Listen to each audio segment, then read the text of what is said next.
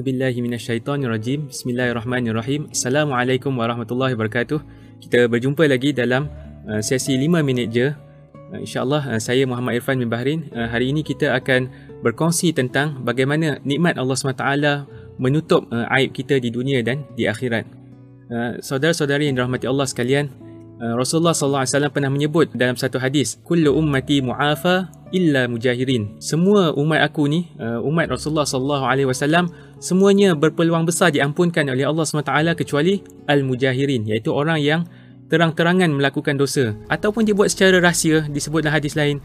Kemudian dia beritahu kepada orang lain uh, dosa yang dia yang dibuat secara rahsia itu. Hingga semua orang tahu dia melakukan dosa itu. Itu nikmat Allah SWT. Bila Allah tutup aib tu Allah mahu ampunkan. Uh, dalam satu hadis uh, lain uh, yang Rasulullah SAW menceritakan tentang suasana di hari kiamat. Apabila Allah SWT ingin menghisap uh, seorang muslim seorang mukmin dalam hadis sahih Bukhari dan Muslim ini disebut innallaha uh, yudniyal mu'min. Sesungguhnya Allah SWT ni akan uh, menghampiri seorang mukmin tu uh, fayadau alaihi uh, kanafah wa Jadi Allah SWT apa akan bersama dengan apa mukmin tu dia dan Allah saja. Maknanya bukan diperhatikan oleh orang lain ke atau dipamerkan kepada semua orang dan bagaimana uh, Allah SWT menghisapnya? Fayaqul Allah SWT uh, berfirman kepadanya ata'rifu dhanba kadha ata'rifu dhanba kadha kamu tahu tak? Kamu mengaku tak? Kamu melakukan dosa ini di dunia dahulu. Dan kemudian uh, kamu mengaku tak kamu melakukan dosa sekian-sekian di dunia ini dahulu? Jadi uh, hamba itu di, di hadapan Allah SWT takkanlah dia mahu berbohong.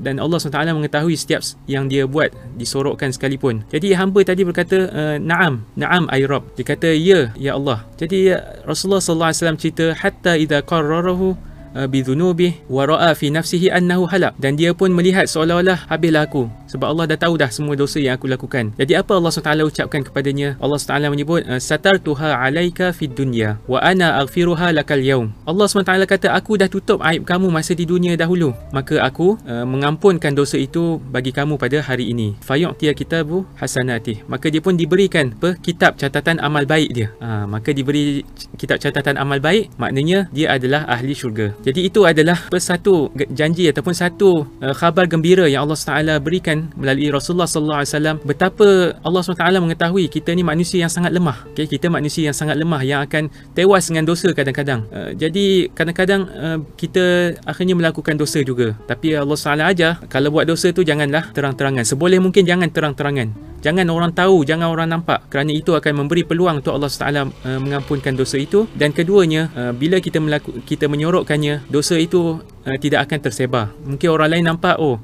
dia buat dosa itu aku ingin buat juga jadi akhirnya maksiat itu akan mati dengan diri dia uh, mungkin dia tak sempat bertaubat tetapi uh, bila dia meninggal dunia maksiat tu habis tidak ada saham uh, orang lain yang mengikut dia yang akan mengirim dosa kepada dia dalam kubur nanti. Uh, jadi itu adalah satu, satu perkara yang uh, satu kejahatan besar yang sudah terhalang kerana dia menyimpan menyorok aib dia dan mengharapkan keampunan daripada Allah Subhanahu Wa Taala.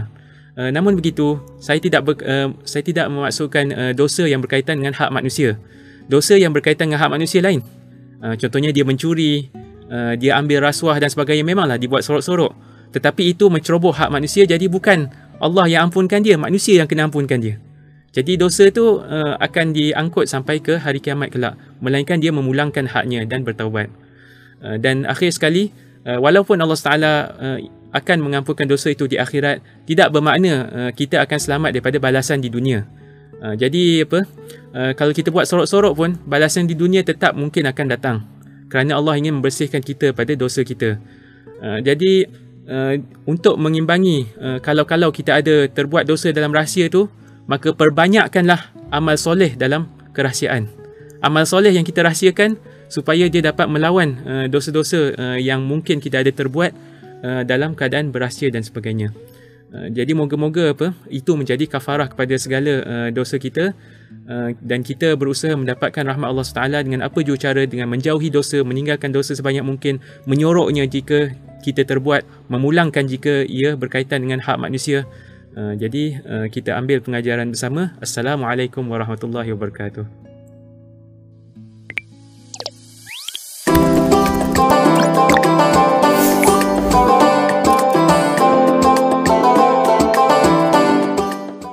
bersama membina masyarakat.